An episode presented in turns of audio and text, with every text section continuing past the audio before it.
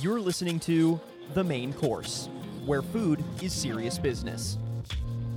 Listen along for insights, strategies, forecasts, and thought leadership from the front lines of food with your host, Barbara Castiglia.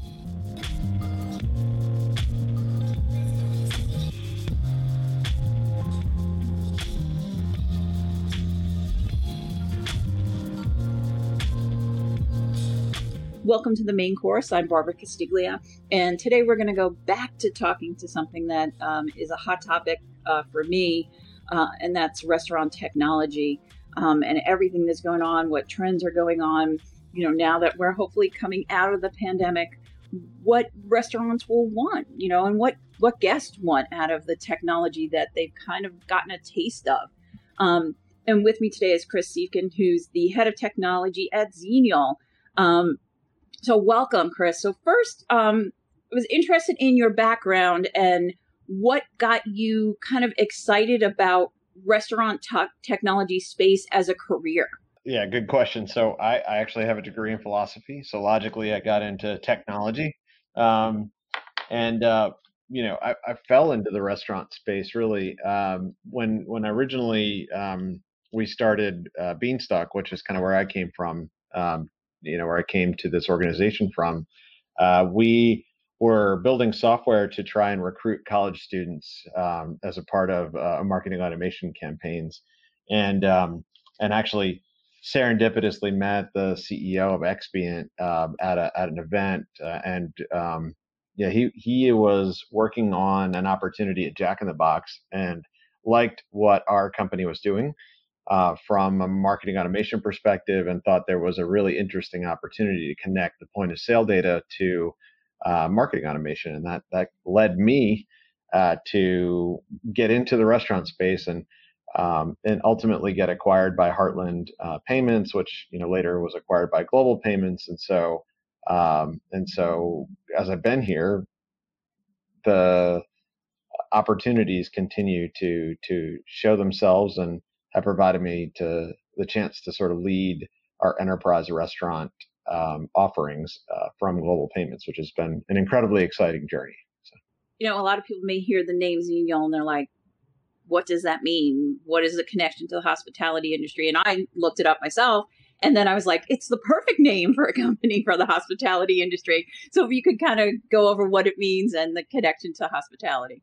Well, I'll first say that any anything that um, that gets named if i if i dislike the name usually that means it's going to stick and and it wasn't my first choice personally but um but yeah xenial actually is the uh, greek word for hospitality and um, you're right over time it's really uh, it's really grown on me and it's it's a really smart name i think and it's the most logical name you would have in a, in a business that services restaurateurs and um, now food and beverage events stadiums um, and, and the broader sort of enterprise market. It's, it's a fantastic name.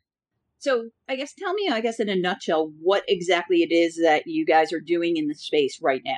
So, we offer a, a, large number of products. They generally represent something like 16 categories. Um, the primary space we're probably most well known for, I think anyway, is is in the point of sale space. So, uh, we provide um, point of sale systems to the vast majority of our customers. Um, we we are doing business with 19, I think, of the top 20, 25 food brands in the U.S. So, um, you know, fairly significant market share. Uh, they our our products break into a few different categories. Um, POS obviously being sort of the flagship offering that we have, but we also offer DMB solutions or digital menu board solutions um, to our customers. And that's a fairly large swath of our install base. Um, we have kitchen solutions, kitchen automation solutions, um, additional drive-through technology, drive-through timing, um, automation, kiosks. Um, the list sort of goes on. There, there's a number of, of areas, but you know, if you look broadly at our our offering, we we have sort of the whole thing you would need to run um, an enterprise QSR brand. And so that goes from point of sale to um, to like I mentioned, kitchen management to the back office, um, out to the drive-through, um, the integrations with the delivery providers, uh, mobile apps and mobile integrations. And so, um, if there's something technologically happening generally in the restaurant, you know, we have a hand in it, or or we have a product that answers that call. So, can you list off who some of your customers are, and then kind of like what's the process of how they, how you know they work? Or is it like a holistic, and you go in and and you know put together the whole uh, the whole problem and solve the whole problem for them, or is it more piece by piece, um, and then they kind of just build the relationship with you? Yeah. Um, so so the first answer your question, you know, uh, largest customers are Restaurant Brands International, which is Burger King, uh, Popeyes, um, Tim Hortons. Um, we also have Taco Bell, uh, Jack in the Box, Whataburger, um, so so large large chains that that again most people would recognize. Um, in terms of your second question, we typically will start. Well, I'll just say we, have got some really long-standing relationships. I believe you take a customer like Denny's, who's been a customer of ours for 30 plus years. They've actually rolling out their third generation point of sale system with us. So in a lot of cases, these customers have been um, involved in some kind of relationship with with us for a, an incredibly long time, and there's a lot of trust that's been built up over the years. Um, but absolutely, you know, not every customer has every product, and so uh, there's certainly opportunities where we go uh, in with something to solve a problem, and then organically the conversation sort of shifts over to other problems that can be solved once you know once we demonstrate success and and uh, trust in that first in that first area. And it and it really is about that sort of relationship trust play because in many ways you know we are an extension of our customers strategy and their team um, and we we try to provide not products so much as solutions um, hey these are the problems we're trying to solve and how do we take our tools in our toolbox um, and provide them with ways to do what um, what they're looking to achieve and so we, we try to be as consultative as we possibly can be when we approach these things which allows us to be more flexible. In some cases, it makes sense to use you know all of our products, and in other cases, it may make sense to use someone else alongside of us and, and work together um, to, to provide the best solution for a customer. So you're working on a really cool pilot program um, that's really designed to help uh, QSRs. Um, so can you explain a little bit about how that works um, and how the pilot's going? Yeah, uh, we are working on some fairly sophisticated drive-through um, uh, automation uh, workflows, and so there's two two big or maybe three big parts to it. Um, the first, and these I think are, are, logical extensions of sort of what's next, given where technology in our personal lives is going. Um, but the first is uh, is vision, where we're taking the computer vision capabilities, the cameras, and we're starting to look at the drive-through. You know, previously, we I think we have something like 11,000 um, drive-through timing solutions installed out in the in the field, but primarily they use sonic detectors or loops that were actually cut into the ground. Um, and we can kind of all see where this is going with the advent of self-driving cars. Why not take that same technology and use it in the in the physical um, drive-through as well as the parking lot to try and understand what the behavior of the consumers are in um, your physical real estate and and make sure that you're building solutions that account for their whole experience versus just the experience from when they place the order to when they pay for the order or, or receive the food. Um, and so th- that's one piece of the puzzle. Um, it, it, what's great about that is that it doesn't just provide timing information, um, which is previously what you would typically get out of those solutions, but it also provides us with the ability to track uh, a car, a specific car, as it moves around the the parking lot or the drive-through, um, and understand the status of the order that's happening alongside that car. And so, you know, when I go to line bus someone today without this technology, you know, you know that you created an order, you don't know how long that car was waiting. Um, we have some customers who may run the food out to the car before they get to, you know, any of the sort of standard places they might go um, to pay for or pick up the food. And so, you know, really understanding the customer or consumer experience is, is quite difficult.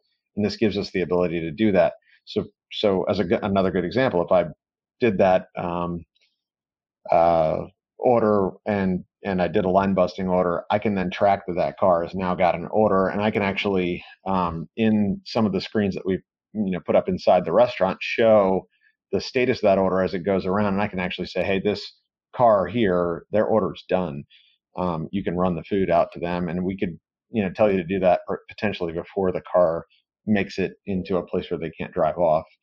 Um, additionally, you know, you can look at the um, the parking lot and and see when a car pulls up and if they've opted in for online ordering you can say okay there's a white pickup truck in the parking lot i was expecting a white pickup truck you know this is probably um, jim who's ordered you know a chicken sandwich and so i can run that food out there that can be something that dings on the kitchen screen to get a runner out to get that food to that car sooner and more efficiently um, and so you can make better use of your real estate. And I think that's ultimately the goal, uh, especially as you look at the changes in consumer behavior during the pandemic and how most of the transactions, if not all, shifted from a mix of in in restaurant dining to drive through. Um, you really have to take advantage of the, the real estate you have. Um, a lot of folks stop building single lane drive through restaurants. They only build dual lane restaurants so that they can get that um, get that order flow through. And so, uh, anything we can do technologically to to make the best use of that real estate is going to have an impact on their um, you know a- annual unit volume. So it's taking you know adding data, but adding a lot of in, insightful data that they can use to address both the customer experience, but I'm assuming you could also kind of identify if there are any pain points. Say if you know, wow, wow, the French fries are taking an awful long time. Why is that why are they taking more time or or things like that that then could be addressed you know in in in store? Yeah i mean there's a few a few pieces you know if you kind of take that and, and go a step further um, we know how long the line is beyond the menu board which is something these traditional systems don't know and so because of that we can inform our kitchen equipment to um, to tell the staff at the restaurant to start preparing more food. Typically they would be just looking out the window or looking at a security monitor um, and perhaps just just on um, gut feel or or responsibility to wanting to you know drive that restaurant's volume higher because of the way that they're compensated they might say oh i've got you know i've got looks like maybe a, a long line of cars it's beyond what i can see let me just start throwing burger patties on the grill so that i can get you know prepared for this rush that that i'm about to be hit with well, we can add a lot more math to that equation. Um, and so you're absolutely right. Things uh, like French fries or or chicken strips, where you might have to wait eight minutes for those to fry, um, they can be you know pre pre made, so you're not uh, stuck with a hiccup. And you know when you're at a lunch rush and you've got cars, not only do minutes count in terms of how many people you can get through, but you know if, if you as a consumer drive by a location that's you know completely backed up and almost out out on the street and there's one across the street that's not that way you might make a different choice and those dollars might go somewhere else and that that is something you know we're actively trying to make sure we help help these customers um, you know maximize their their physical real estate investment.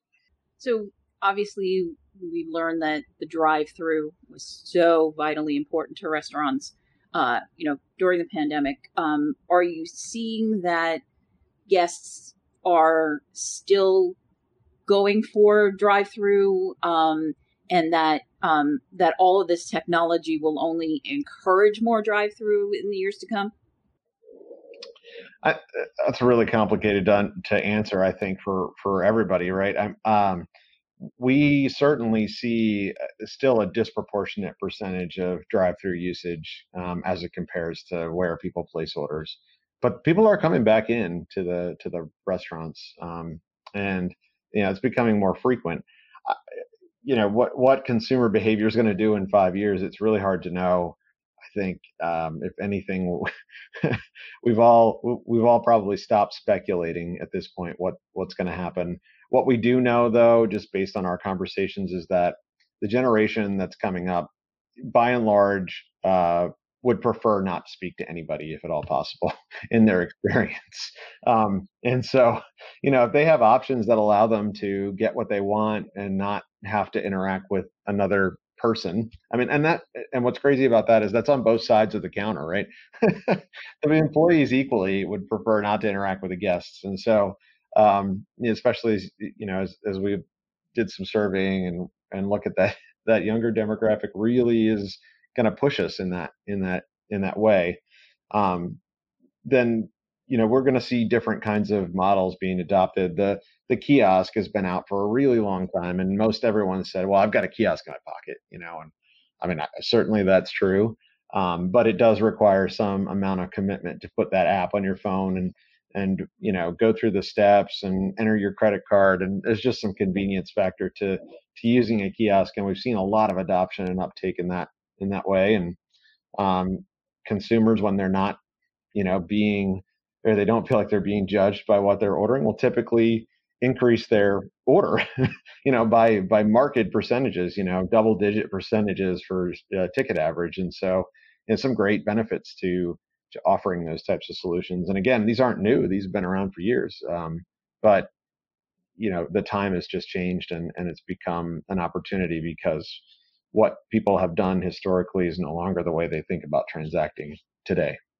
um, yeah, I always heard a thing that you know if it was the girl behind the Dunkin' Donuts counter who asked you if you wanted extra hash browns, you're more likely to say no. But if it's the computer on or on the screen, then you're more likely to say, yeah, you know, maybe I'll have it because yeah, you're not going to get that kind of judgment. Um, uh, you know, speaking, I guess you know you talked a little bit about the personal use of of technology, and then you know where uh, you know what guests want. Um, so, what are some trends that you're seeing in terms of of you know uh, other trends of what guests want either from a restaurant now or from you know the technology you know or, or uh, how you know how do they want to pay or is cash going by the wayside and and everybody wants some kind of um, you know easier uh, pay, way to pay less you know less human interaction and what does that kind of say about restaurants you know if they want less human interaction when you know you're all about hospitality yeah, I, I think um, you know cash cash has been slowly fading for for some time, and I think it just you know this has accelerated that in, in a pretty significant way.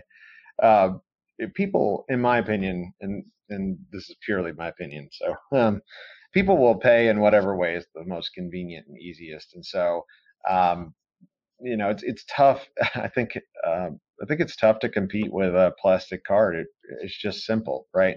Um, but where where it's faster and more convenient, they'll definitely take those avenues. And I mean, we're we're pretty agnostic on this front, but um, you know, if you're if you can tap with Apple Pay and that is a faster processing time and less painful, then you're probably going to do that. We saw we've seen in Canada, you know, the advent of being able to tap directly at the menu board, you know, when you're placing the order is something that that has been an uptake that's been interesting. And and I think you know in those markets that have had contactless for longer consumers are much more you know accustomed to it. It's much simpler you know way way to do business.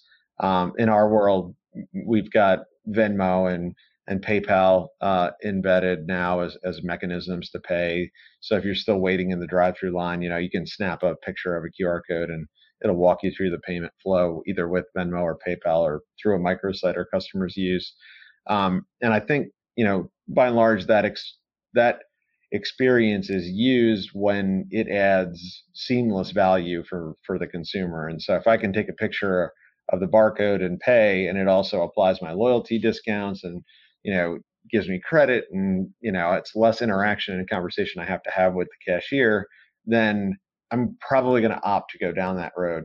But if if you know it's simpler for me, or if I you know I'm not waiting for that car in front of me to pull forward, I may just pull out the plastic card and, and go the old route. Um, and so these questions are probably less technological, and and and by and large, I think that's true in a lot of the things that we work on. these are less technological questions um, than they are consumer behavior and operational. You know, the, there's a lot of operational considerations which drive the behavior of what guests are going to do in a restaurant. Um, and you know that i think has been one of the biggest shifts in my perspective from the pandemic previously till now which is um, previously it was very infrequently that we got operations folks involved in technology projects um, and if they did, they usually got involved at the end. And um, and now we find that the operations team members are actually pulling us into projects forward um, as part of the conversation, and um, they're really thinking about well, how do I, you know, to your point, like look at the drive-through or look at the bottlenecks in the kitchen and see where I can close some of those gaps. I think they always looked at it before, um, but I don't think they really looked at us as a technology partner as a way to get answers to those questions. I think they really, you know, they would study it, do a time study, um, look at different kitchen equipment and so forth, and re- reposition a kitchen in, in like a warehouse or something to kind of get an understanding of what might be better operationally. But they didn't look at us as um, a partner as much as they do today. That's significantly changed our interaction with our customer base. Well, I think it was said that you know prior to the pandemic, the restaurant industry wasn't known for being an innovator on the tech side, and that we've kind of fast forwarded five years um, because they're seeing that you know these aren't things that might be nice to have; they're things that are they need to get through the day and to you know really uh, it, it's not about even necessarily about you know uh, making a living as just surviving that they need they're looking to these techs tech solutions as a solution that um, they didn't necessarily look to before. Yeah I, I, think that's true. I also think that you know um, the restaurant industry sometimes sells itself a little short on that front because if you look you know have it your way making um, you know custom making food to order uh, is is not a simple activity, right? It's basically custom manufacturing in a very small box with, you know, a, a multitude of options. In some cases, you're talking about tens of millions of choices. Um, there's just a lot of ways to put a taco together, right?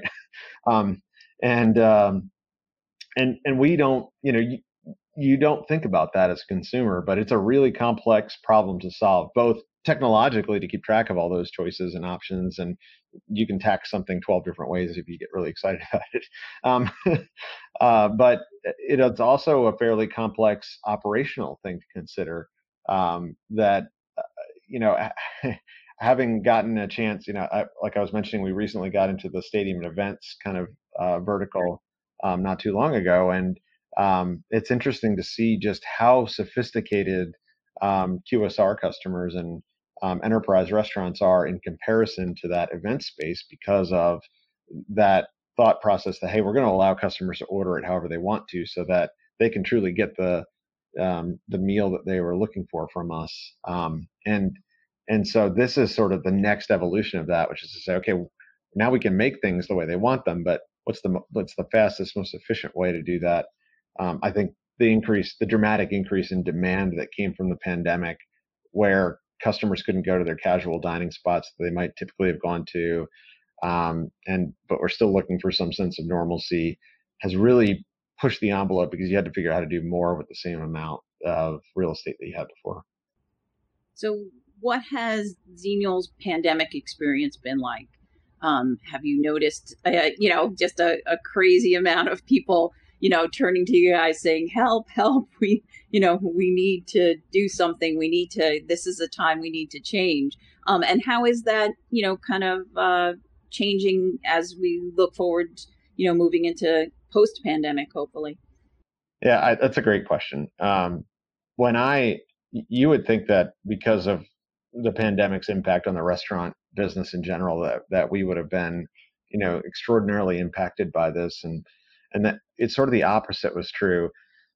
When the world shut down and i remember um, you know i was actually supposed to go on vacation that march 13th when everything kind of stopped the world stopped right? Um, and uh, and I, I, can tell you i didn't have much of a vacation. I actually spent you know the first several weeks of the pandemic uh, my team and i spent almost 24 hours a day working because not everyone had finished the journey to delivery and and mobile ordering like they they were all in various sort of phases of it and delivery became the number one most critical thing that they could do um, and and and lots of folks hadn't completed you know fully integrated uh, workings with DoorDash and Uber Eats and, and so on. I mean, um, so every conversation was how do we get more restaurants on board? How do we how do we streamline the process of the order flow? How do we streamline um, the operational components of this? Because you you know how far you are down from the bottom of the list on say Uber Eats is impacted significantly by the driver experience just as much as it is the the customer experience. Um, and so we spent we spent the first I would say month or two um, I just remember looking back after three or four weeks and being like, wow, I don't think I've ever worked as hard um, in such a short period of time, you know, in in my life as when sort of the pandemic hit and we had to help folks change their operations.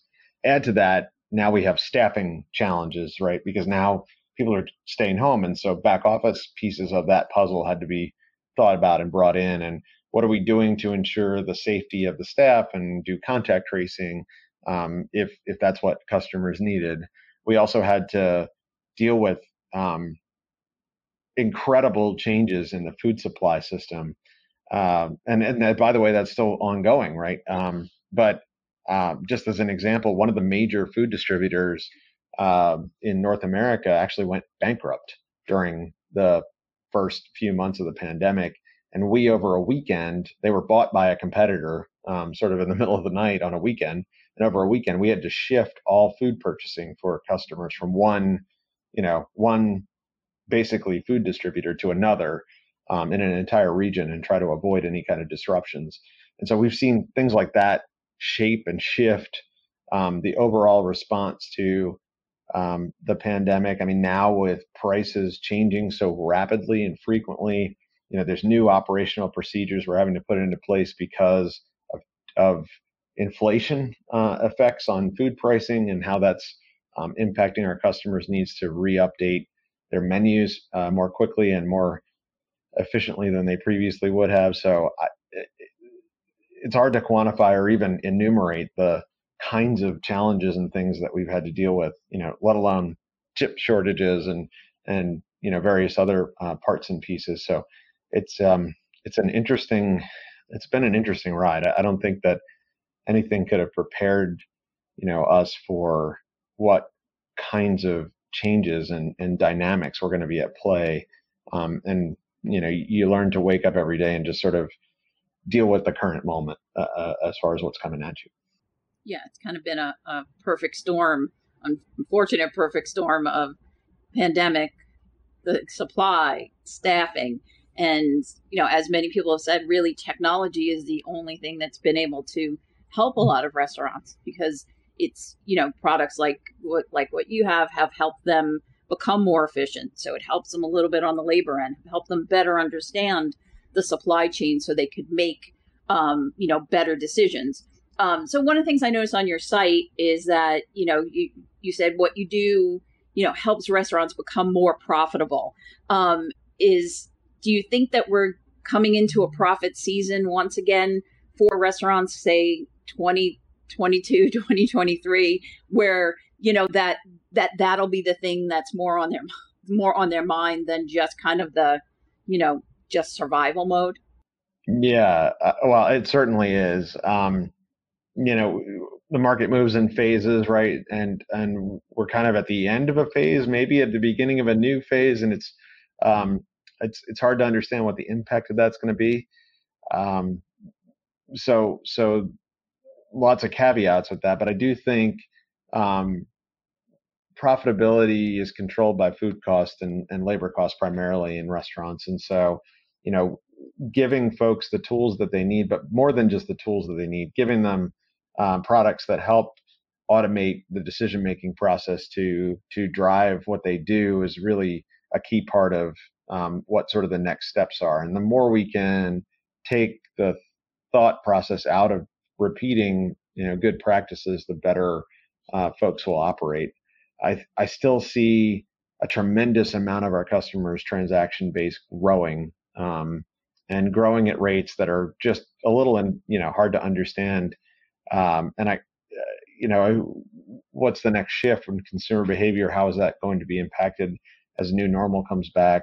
I think those are questions that you know tough to answer um, and I, I would be if I were working at one of our customers' um, um, restaurants in this, you know strategic area, I'd be really thinking about well, what is the next consumer behavior shift? Um, are people going to go back to more casual dining? Um, certainly, uh, durable goods. Maybe you know the, the, economy will change. Maybe it won't shrink, or, or it will just in in places we don't expect. But it's going to change, and so consumers um, spending and behavior, I would anticipate would also change along with that. Um, but hard to hard to figure out what's next for sure. Well, uh, you mentioned automation, and you know, uh, I guess pre-pandemic automation was something that was on the horizon. Uh, and you know, and was being used, but was you know more on the horizon and was kind of seen as like a specter. It was going to steal jobs and all of this. But now people have have seen, you know, got a taste of of what automation can do um, and the potential for it, do you think that there's um, a more acceptance and acknowledgement that this is the way the industry is going to go and this is what we need to do um, to really thrive in the future? Yeah, I, I do. Um, so there's, I mean, there's a few opportunities for automation. You know, one is just in the decision making process where previously you would have paid a manager to make some of these decisions, and um, and now you know with predictive analytics we can we can help them with that decision making process and hopefully do as good, if not eventually better than what you would decide kind of on the ground on your own. Um, the same is true for uh, you know, the voice ordering um, capabilities that are coming out. There's a lot of folks, including us, in that market space um, that that are looking to automate the voice ordering experience so that you don't have to get someone um, in the in the restaurant to do two jobs because typically they were doing two jobs, filling cups or you know um, working the expo you know table, but they were also taking the order for the customer, and actually somebody else might have been punching the order into the POS. Um, so uh, you know we see that as as an easily accepted opportunity. I'll say you know that voice is incredibly difficult um, to get right, and people have their own ways of expressing themselves, and it, it takes a, a lot to get to what a human can really do um, you know, just just ask Siri. Um, it's it's challenging. So th- that's it's going to be coming for quite a while.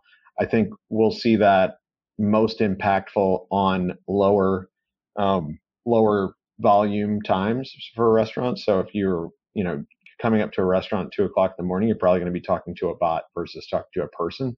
But you would also had a really hard time filling that you know human uh, job in today's market anyway. And so for those reasons alone, I think that you're going to see a lot more acceptance. Um, the same is true of, you know, Flippy um, and yeah. Sippy, you know, the the robotic yeah, sort got, of got new brothers and things coming out. Yeah. yeah, yeah, new new names coming out. Yeah, yeah. and so um, I think you're going to see more of that. Um, we've got you again. You look out at the at the acceptance of that. Flippy as in terms of like burger flipping really hard you know really hard problem to solve it's not simple to figure out where the burger patty is and what to do with that but putting fries in and and um, you know doing pre-work related to like i mentioned making sure there's enough chicken tenders um, in in the hopper to get going i mean those are really logical places where you know again you tie some of these things and say like better together i've got cameras in the drive through and the drive through can see I've got 12 cars out there. Some percentage of those cars are going to order chicken or fries or, or whatever. Now I can tell Flippy to start making more fries, you know, and that's a very logical place to see automation take in. And, and again, in order to really do this well, you'd have to hire folks, train them, and um, and and the industry and, and all industries as a whole have had a hard time with that um, in the post pandemic. I think the labor market is another, you know, big strategic question out there. Everyone's trying to figure out to answer. So I know you said it's hard to see what's next, but what do you see as next for Xenial and you know and you know and where re- restaurant technology is going to go in in the near future. I don't want to go out 5 years, but you know in the near future, you know what what are you seeing? What are you guys working on and what do you see um, see out there that restaurants are interested in or or need to have on their radar? Well, look, I mean, I, I think there are places where you know there's there's a sea change in our ability to do things um, in areas like the voice automation is a logical place. We're going to continue to make bets in in vision related products that um, that you know go beyond what we're doing in in just the drive through it's great to track cars and there's some you know benefit to saying hey that's a red truck and here's a green sedan and you know here's here's the order that those cars go in. Uh, you alluded to it previously. There's a, a, probably even more interesting benefit to doing that in the kitchen. Um, order accuracy is kind of one of those things that's next on everyone's minds about well how do i make sure not only that i got the right order and right bag to the right car so that that's one thing we're thinking about um, pretty heavily right now. Um, but also, how do I make sure that I built the right sandwich in the first place?